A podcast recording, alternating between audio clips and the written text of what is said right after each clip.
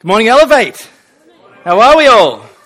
Good, fantastic. Great to see you all here. A few new faces as well. A special welcome to our first time guests. Um, have we made it known, Scott and Evie, that you guys are engaged to be married? By the way, if you didn't already know, Scott and Evie are engaged to be married. And uh, people after my own heart, they have opted for a short engagement. See, I'm one of those things. As soon as you made your mind up, set the date, get it done. Get on with it. Okay, so proud of you guys. Be a nice summer's wedding. Friends of ours organised their wedding, sorry, friends of friends organised a wedding yesterday uh, to be held outdoors on the lovely white sands of Cottesloe Beach. And suffice to say, they had to move. So, anyway, they still got married. Relaxed. Hey, um, a few weeks ago, we launched a brand new conversation called Blessed. Very, very simple, blessed. And uh, we teed off with the idea, reminding us and stirring up the idea that God did not create us to do life together alone. His idea for church is not this for us to be lined up in rows alongside strangers looking at the back of somebody's head. His idea for the church was to do life in deep, spirited relationships, to have the sort of relationships with people who have refrigerator rights. If they're in your home, they go straight to your fridge, they help themselves to anything they want. You wouldn't think it weird because they have refrigerator rights. That's God's picture for His community, His church. And you can catch up with that on our uh, podcast from three weeks ago. Then, uh, last week, we talked about this idea that we're blessed with the opportunity to share the story of Jesus. Yes, it's a responsibility, but it's not a responsibility that's meant to weigh us down. It's a responsibility that we're meant to view through the eyes of opportunity, of privilege, of all the things, of all of the people that God could have chosen to perpetuate His message of salvation. He chose us, He conscripted us, He employed us, and He sent us. It's a great, great, great blessing. This week, I want to shift gears. I want to talk about money this week. It's probably the one that actually, when people think about blessing, uh, kind of default to thinking about money. We've been very intentional with this conversation to make sure we don't just get one dimensional with the idea of blessing, to think blessing is only about money. But then at the same time, we can't ignore the fact that one of the ways God blesses us is that He blesses us with resources, He blesses us financially. Interestingly, though, if you were to ask people, generally speaking, if you were to ask people, how much more money would it take for you to be happy? In my experience, often the answer is the same it's a little bit more. How, much more money would you need in order to be happy? A little bit more. They, they don't even necessarily, you know, have the ability to put a number on it, but just this idea of, of a little bit more. And largely, the reason for this is that we like to supersize things. We, we, we get a version of something and uh, we want to supersize it. The, the, the, the line is always trending upwards. I remember my first job, my first full time job out of university, paid $20,000 per annum, gross, not net. Before the tax man got anything, $20,000. I was earning $20,000. If you'd asked me when I was earning $20,000 a year, how much more money I would need to be happy, I guarantee you, I would have said to you, yeah, a little bit more. Well, my next job paid $33,000 per annum. So, all of a sudden, I was blessed with a little bit more. But if you'd asked me when I was earning $33,000 per annum how much more money I would have needed to be happy, guaranteed I would have said to you, yeah, a little bit more. Well, my third full time job paid $38,000 per annum, 5000 more than my second, 18000 more than my first. Pretty sure if you'd asked me back then, Mark, how much more money would it take right now for you to be happy? I'm pretty confident I would have said a little bit more. Because we like to supersize things. We, we, we, the, the line is always moving upwards. And one of the reasons the line is always moving upwards is we have blurred the distinction between a need and a want. It's not a new phenomenon. In fact, this week I was came across a, a book written in 1922 by a gentleman named William Ukers. It's called All About Coffee. It's an 800 page compendium all about coffee, written in 1922. And in 1922, even William Ukers blurred the line, I think, between a need and a want when he said this in his tome. He said, Coffee is universal in its appeal. All nations do it homage. It has been recognized as a human necessity. It is no longer a luxury or an indulgence. Now, look, I love a good cup of joe, okay? I'm the first to be admitting that, but, but even I think that William Ukers here maybe, just maybe, blurred the line between a need and a want. Back in uh, first year university, I took Psychology 101. And uh, one of the things that they teach you in Psychology 101 is M- Abraham Maslow's hierarchy of needs. This idea that, that, that we have uh, a set of needs as humans. And he makes the point that, that at the most basic are our physiological needs, or they're often just referred to as our survival needs. And and if we were to boil down what our survival needs are, according to Maslow's hierarchy of needs, on, on the bottom, at this most basic level, what we really need just to survive. Now, I'm not talking about to thrive, I'm just talking about to survive. He makes the point that we just need food, water, shelter, and warmth. If you say, What's a need? At the most basic level, our needs are food, water, shelter, and warmth. But even with those things, particularly in Western society, we've blurred the line between what's a need and a want. We, have blurred the line between how much is enough. Take food, for example. How much food is enough? I want you to play a little guessing game here with me right now. I don't want to yell it out or just, but just think to yourself Answer this question in your mind. How many dollars, so what, what, what dollar value do Australians throw away of, of food, household food, per annum? How much, in dollar, dollar terms, do you think collectively we Australians throw away in terms of household food, edible household food. I don't mean chicken bones, I mean stuff, the actual, how much per annum? Just think of a number. It's not, it's not a prize if you get it right, but, but just think of it. The, the number, that, this doesn't include supermarkets who, who throw away produce that they weren't able to sell, or restaurants who, who throw away produce they weren't able to, to sell to customers. Just household food, edible household food. The figure per annum in Australia is $8 billion. Does that sound like a lot of money to anybody? Does that actually sound almost criminal to anybody? Now, now, if if that figure you're kind of like, well, I don't know if that's a lot. Well, it is, it is a lot. Okay, if someone offered to give you eight billion dollars tomorrow, you'll suddenly discover it's a lot of money. Uh, but let me put it in context. That figure, $8 billion, is double the Australian government's annual foreign aid giving. Our government gives $4 billion away every year to foreign aid to help developing countries. We, its citizens, collectively throw away twice that amount of food. We've even managed to blur the lines between a need and a want, even when it comes to just our basic needs. I posted a post yesterday, which I ripped from a, a company I'm, I'm, going to tell you a bit more about next week called Sevenly. And they simply said this there's enough on this planet for everyone's need, but not everyone's greed. And I, I got, I got really I started going pretty deep down this rabbit hole myself in, in March. I went to a conference in the States and uh, came across a, a book written by a guy named Jeff Shinabarger. If we put that up, Sam. The book's called More or Less. This is the author, Jeff Shinabarger. He's an Atlanta local, relatively young guy.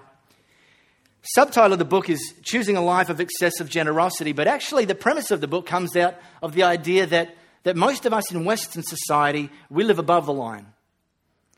And yet, most people in developing countries around the world live below the line. We live in the black, they live in the red. They don't get the privilege of, of distinguishing between a need and a want. their every day is consumed with just trying to find the basic needs food, water, shelter.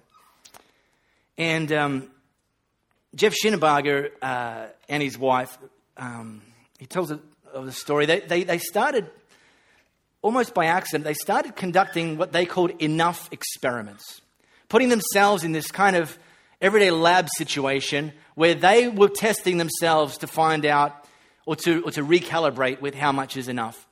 One Christmas, he and his wife, their, their, their love language is gift giving. So they go a little bit OTT when it comes to Christmas time and gift giving. And they found the credit card statement in the mail in January, post Christmas a few years ago, and it was a figure that had a lot of zeros on the end before the decimal point. and it totally, totally blew them away. Oh my gosh, how on earth did we spend that much on Christmas gifts? Now, they weren't Christmas gifts, they weren't on these, you know, wild indulgences, but they spent beyond what they could afford. So they decided, you know, they're going to have to curtail expenditure until they've paid off this credit card debt. And they started to really massage things down and trim here and trim there. And even when they'd kind of cut the bones out of everything, they were still left in a position where they couldn't afford to pay this credit card back. So they decided to conduct an enough experiment. They decided to see how many days they could go without buying any more food. They decided to not buy any more food, to use every last morsel of what existed in their kitchen at that time, in the freezer, in the fridge, in the pantry, until it literally got to the end. And, and, and, and, uh, and to see just how, because, you know, we do that. Us blokes, especially, go to the fridge, open it up. Oh, there's nothing to eat. You know, I- am sorry, mate. You know, in a developing country, they would think that this is the smorgasbord of the local sizzler when they come to our houses, most of them. And so they conducted this enough experiment. Let me give you a little bit of a, uh, a look behind the curtain as Jeff records it in his book. We started with uh, the meats in the freezers and then mixed them with a bag of rice and steamed veggies. This is doable, we thought. And after three days, however, we ran out of vegetables and fruit. So we started digging deeper. We had three boxes of corn muffins we worked through with some chili. Deeper, we found some freezer burned lean cuisine dinners in the bottom of the freezer. We dug a bit deeper. We found two boxes of brownies in the cake mix, and they were a highlight for me. We got to the bottom of the freezer and found a package of six frozen unbaked loaves of bread. Score! We baked all of them. One loaf would last a few days, and then we put another in the oven. We ran out of butter for the bread, and so we eventually worked through all of our olive oil. We ate canned soup, and then we ate more canned soup, spaghetti, noodles with no sauce, the last box of macaroni and cheese, canned tuna. At some point in the process, I realized I'd not even actually ever seen the back of my pantry before. We found some small bottles of apple juice, more canned soup, jello, ramen noodles. They never go bad, right? And, and we found 20 little packets of Kool Aid, and then later we made pancakes three times. We actually committed up front to going a month without grocery shopping. shopping. In the end of our enough experiment, we lasted seven weeks. How much is enough? Jeff Shinabarger goes on and he, he actually documents uh, a number of other enough experiments. It's a very, very, very profound book. I read a lot of books, and this has been one of the standouts for me this year. He talks about another enough experiment of a, a girl he met, a girl named Ashley.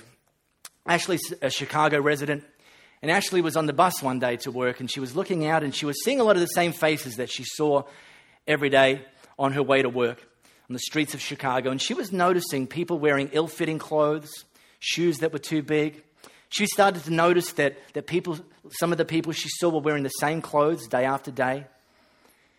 And uh, it occurred to her that uh, maybe she'd been blessed because she got to change her clothes from one day to the next. She even got to change her clothes when she went to the gym. She got to change her clothes when she got home from the gym. She decided to conduct an enough experiment. Her commitment was to only wear one outfit per day, to go through her entire wardrobe and never wear the same outfit again. So once she'd worn an outfit for a day, she had to put that in the worn pile. And she decided she was going to see how many days she could last without buying any more new clothes, but without throwing any out by just wearing one outfit a day, putting it in the warm pile, see how many days she could last. Let me have Ashley tell her story for you.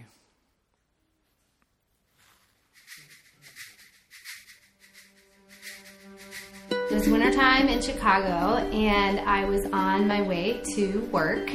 I was in a neighborhood where it was a low income neighborhood.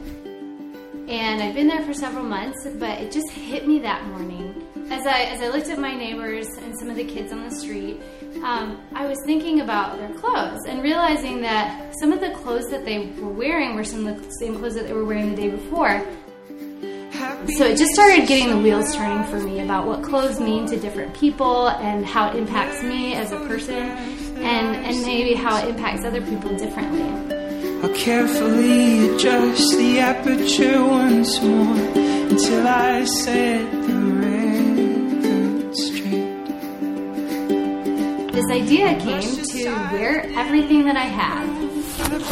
And wear it only once and then put it in the warm pile and then go on to the next. And just see how long I can go to really ask myself, how much do I have? I can choose to wear clothes that are um, for going out, casual clothes, but not quite, you know, go out in public clothes, nighttime clothes, exercise clothes, clothes that are tucked away for that special occasion. And within all those categories, I had clothes that I really liked, and then I had clothes that I didn't really like, but I still held on to just in case. And I wrote down in my journal, and I just let's let's go for it. How long can I go? It took me, um, to be specific, 156 days. So there was this one dress that I I had from a wedding. Um, it was a like floor length gown, sleeveless, like very fancy, and um, I kind of kept going back and forth about whether I would wear it. About midway through the experiment, I thought, you know what? If I get through this, if I get through every piece of clothing, I'm gonna go big, and I'm gonna wear that dress, regardless of where I'm at. And it just so happened I had to wear it to work. It was interesting wearing that dress for a day out in public. I had to get gas wearing a formal dress at you know 8:30 in the morning. But I was able to talk to some friends into doing this little formal party with me, and it was really fun to celebrate the fact that the experiment was over. Is this where To be able to get through 156 days in shirts alone was eye-opening. It really helped me to see that even though I am somebody who thinks that I live simply, don't live as simply as I thought. It really caused me to step back and really evaluate why do I have this. When I am approached with, you know, giving a donation of clothes, you know, if there's a shelter that's in need, I try to choose clothes that I actually really like and give from a place of I'm not that attached to my clothes. I don't really need this and it doesn't you know, it's it's not my identity. We are not our clothes.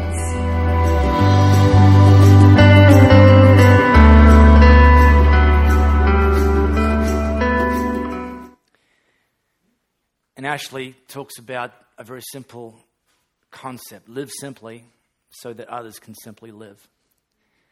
Question I want 100% participation in this if this applies to you. How many know that you will eat food tomorrow?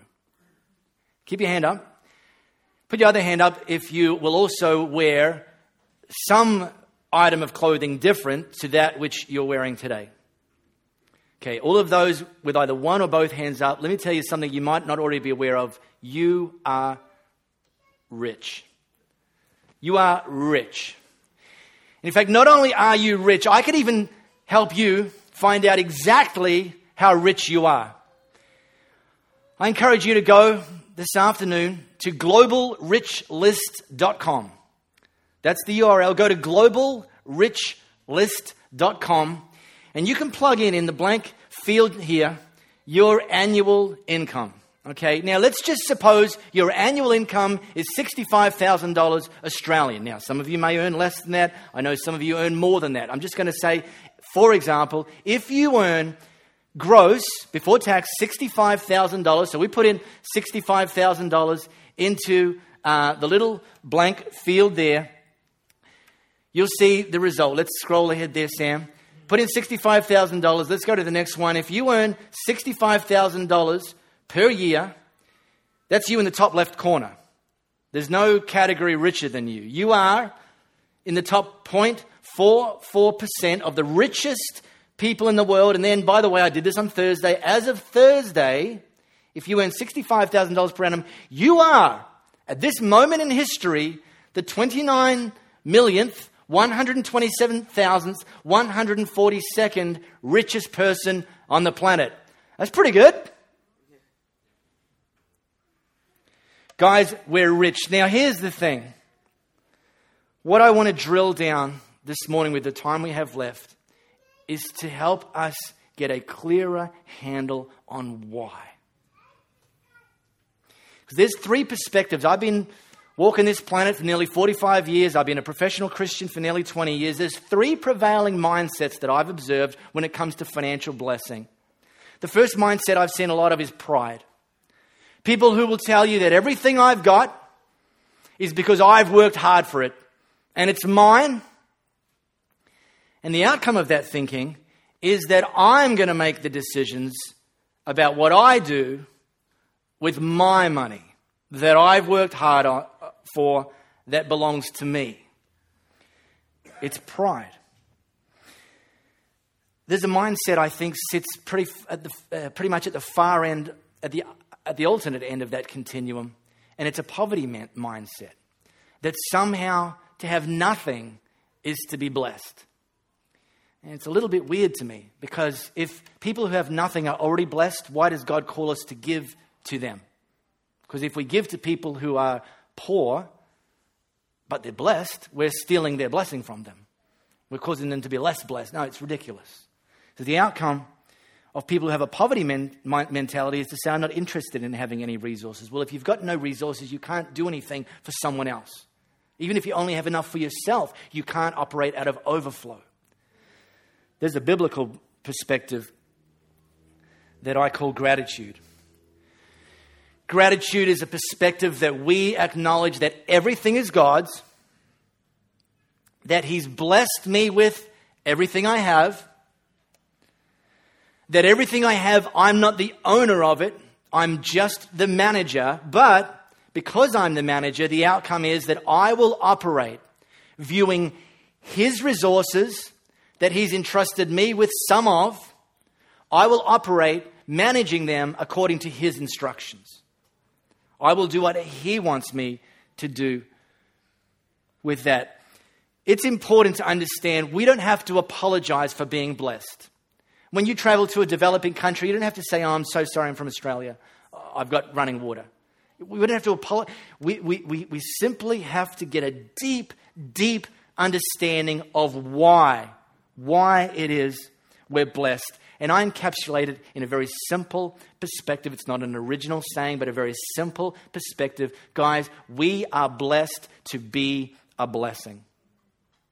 We are blessed to be a blessing. Jesus, in fact, said it this way it's more blessed to give than to receive. How many have heard that said before? It's more blessed to give than to receive. It's not just something your grandma says, it's actually something that Jesus said. It's something Jesus taught us. It's more blessed to give than to receive. But let me ask a question, and I'm not trying to lay a guilt trip on anybody here, but I want you to think about yourself. I want us to really, this morning, open ourselves up to possibly being challenged and possibly, even hopefully, being recalibrated, leaving here with a different perspective than one that we walked in with. Let me ask you Jesus said it's more blessed to give than receive. Don't have to put your hand up, but just ask yourself do you really believe that? Do you really, at the core of who you are, believe it's more blessed to give than to receive? Well, here's a couple of tests. At Christmas time, are you more excited about getting presents or giving presents?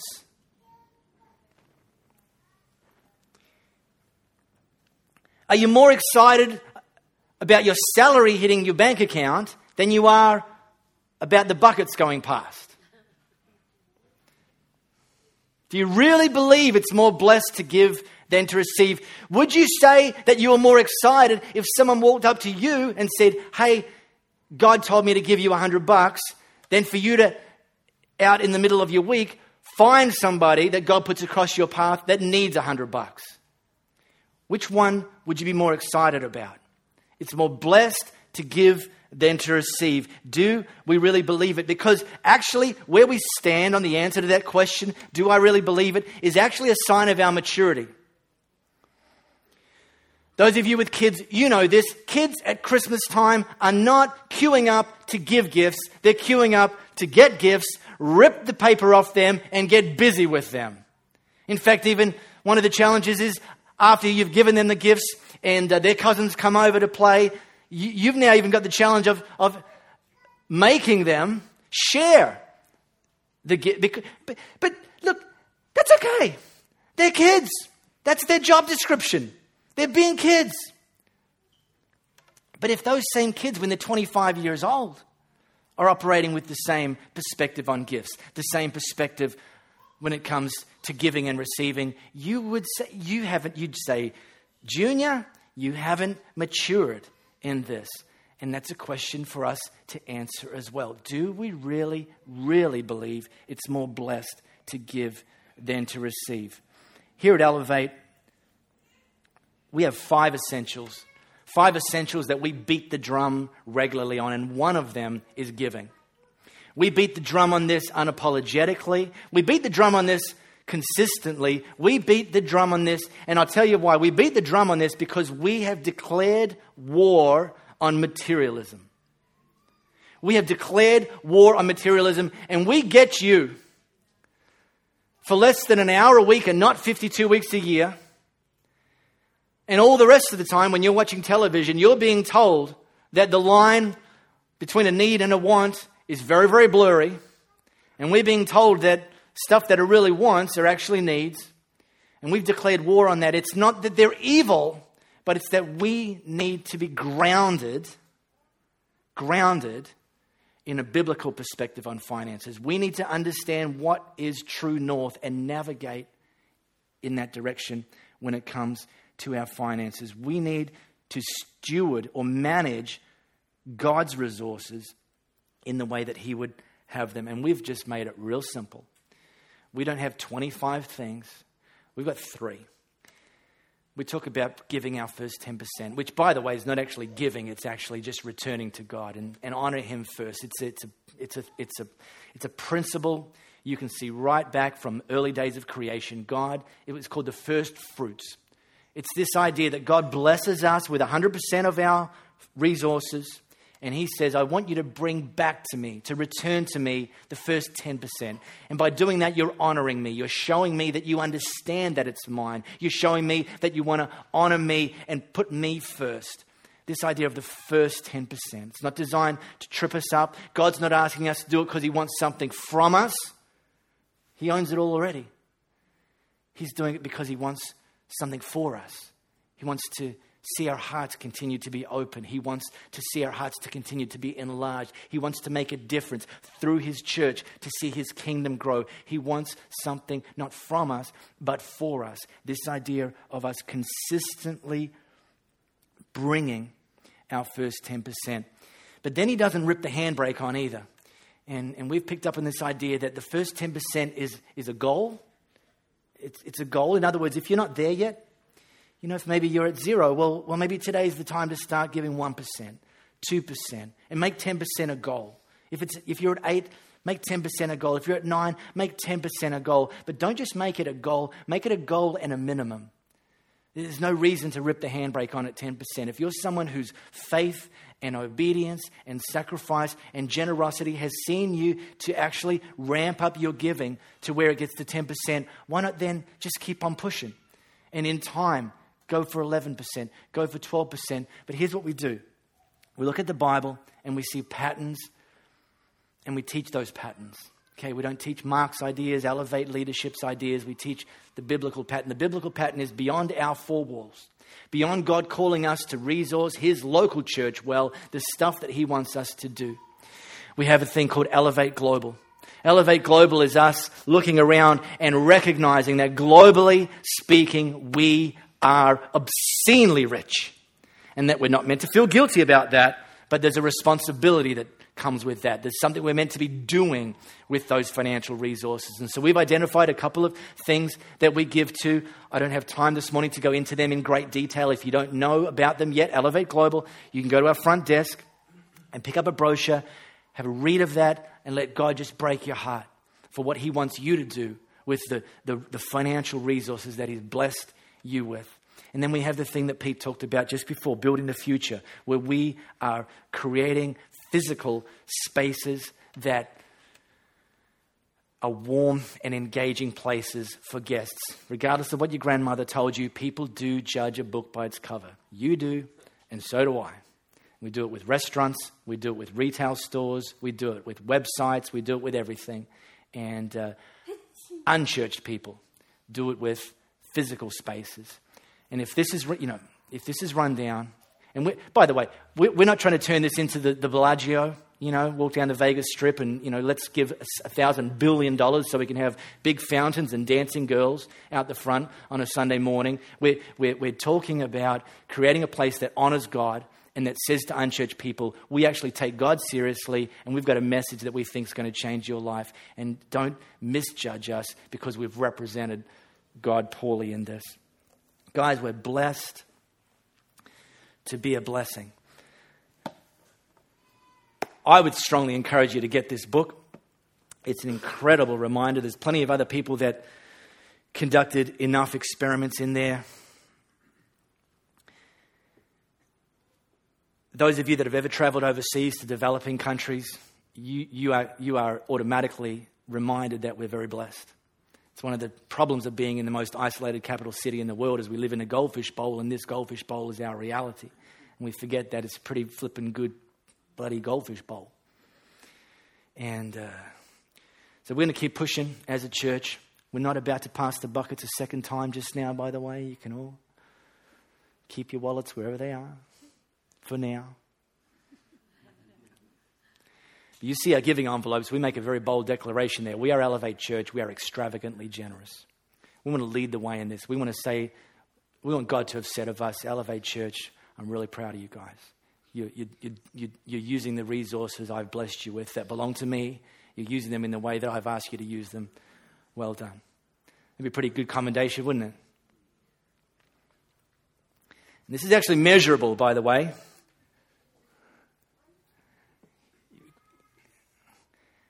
But I can't measure it for you. We have to measure this with God based on how He's called us to steward His finances.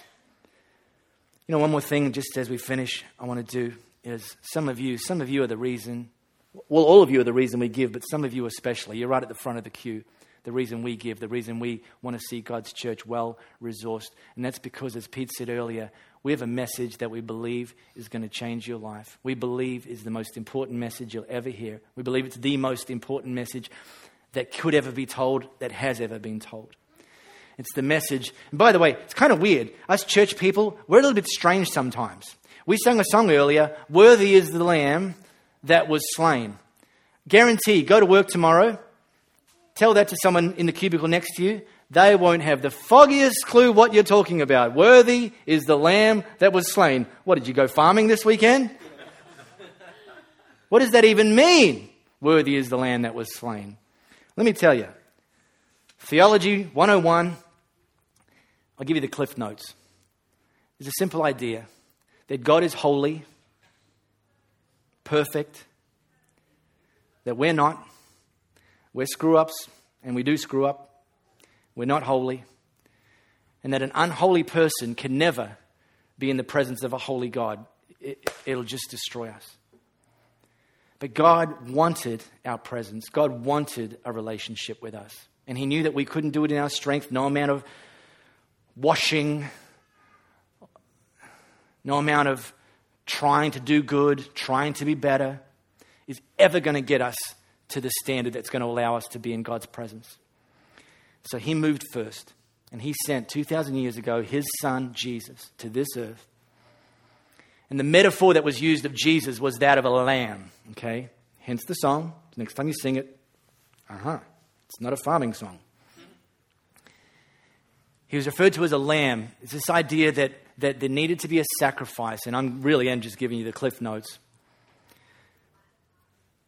There needed to be something in between, between us and God that actually bridged the gap. We couldn't do it ourselves. God moved first. He sent his son Jesus 2,000 years ago. Jesus was hung on a cross, died a cruel death.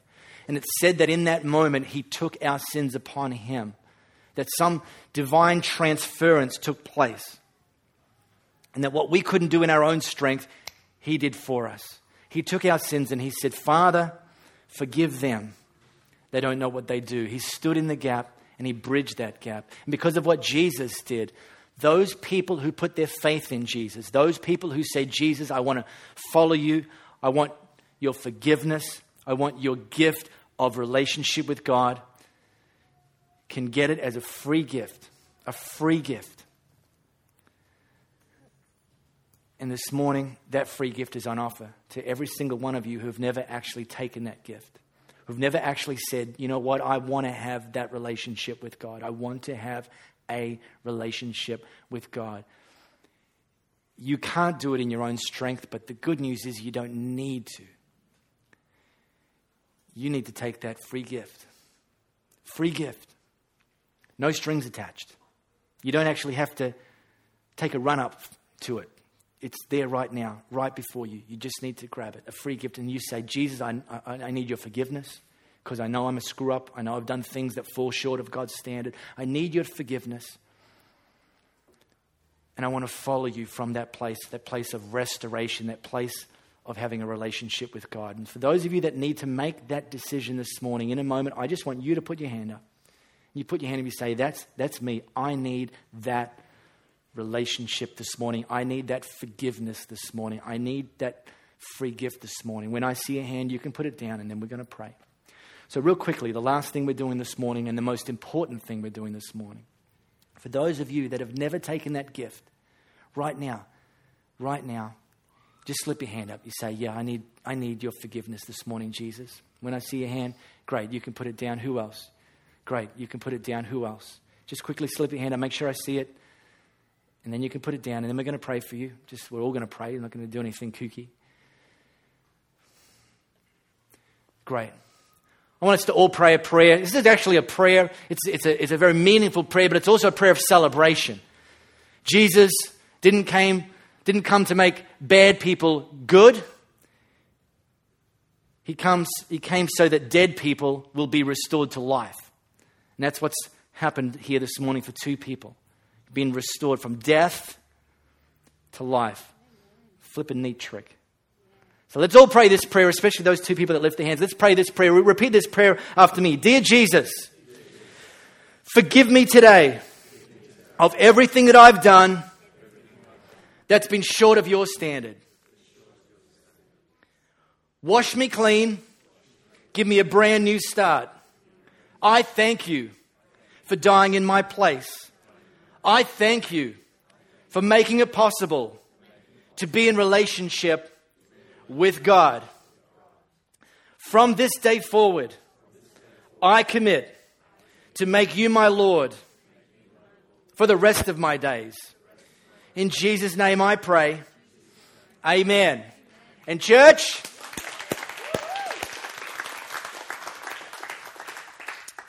really solid. Well done. Hey. For those two people that put your hand up, if you want us to connect with you and help you kind of navigate the next steps, just put uh, the next step card that's next to you, just fill that out. Put, you know, I've decided to follow Jesus. There's a box there you can actually tick. Hand it into our front desk, and one of our team will follow you up and just help you take some next steps there. Guys, for the rest of us, that's brilliant. That, above any of, any of the other reasons I gave you this morning, that is why we give. To see dead people raised to life. Brilliant. Well done, guys. Fantastic. Listen, I kind of think that next week, the message uh, that, that I'm going to speak on, I kind of think that, that, that it's today's message part two. It's technically not, but God's just been really, really kind of drilling some stuff into my heart over the last maybe six months. A couple of the guys in, in uh, our Elevate group have been hearing me talk a little bit about that. And next week, I'm going to kind of unveil that. And uh, you need to be here. And I'm not like you need to be here because we want our graphs to go up in terms of bums on seats. No, you need to be here because I believe God has got something that's going to stir each and every one of us to get greater clarity on just why we're here. And I don't just mean why we're here, the cosmic question. I mean you personally, your purpose, your destiny, a part of your calling and my calling. So be here, 929 AIS. I can tell you offline what that means later on. 929. And, uh, and let's continue to allow God to transform us, huh? All right, this morning we've got a lot of first time guests. So those of you that are regulars, make sure you look out for them. The coffee is Colombian and some fancy name that I can't pronounce. And remember, it's a need, not a want. So make sure you have some coffee. Let this message drill down in your heart this week and then come back. Be sure to be here next week for more of that. Fantastic!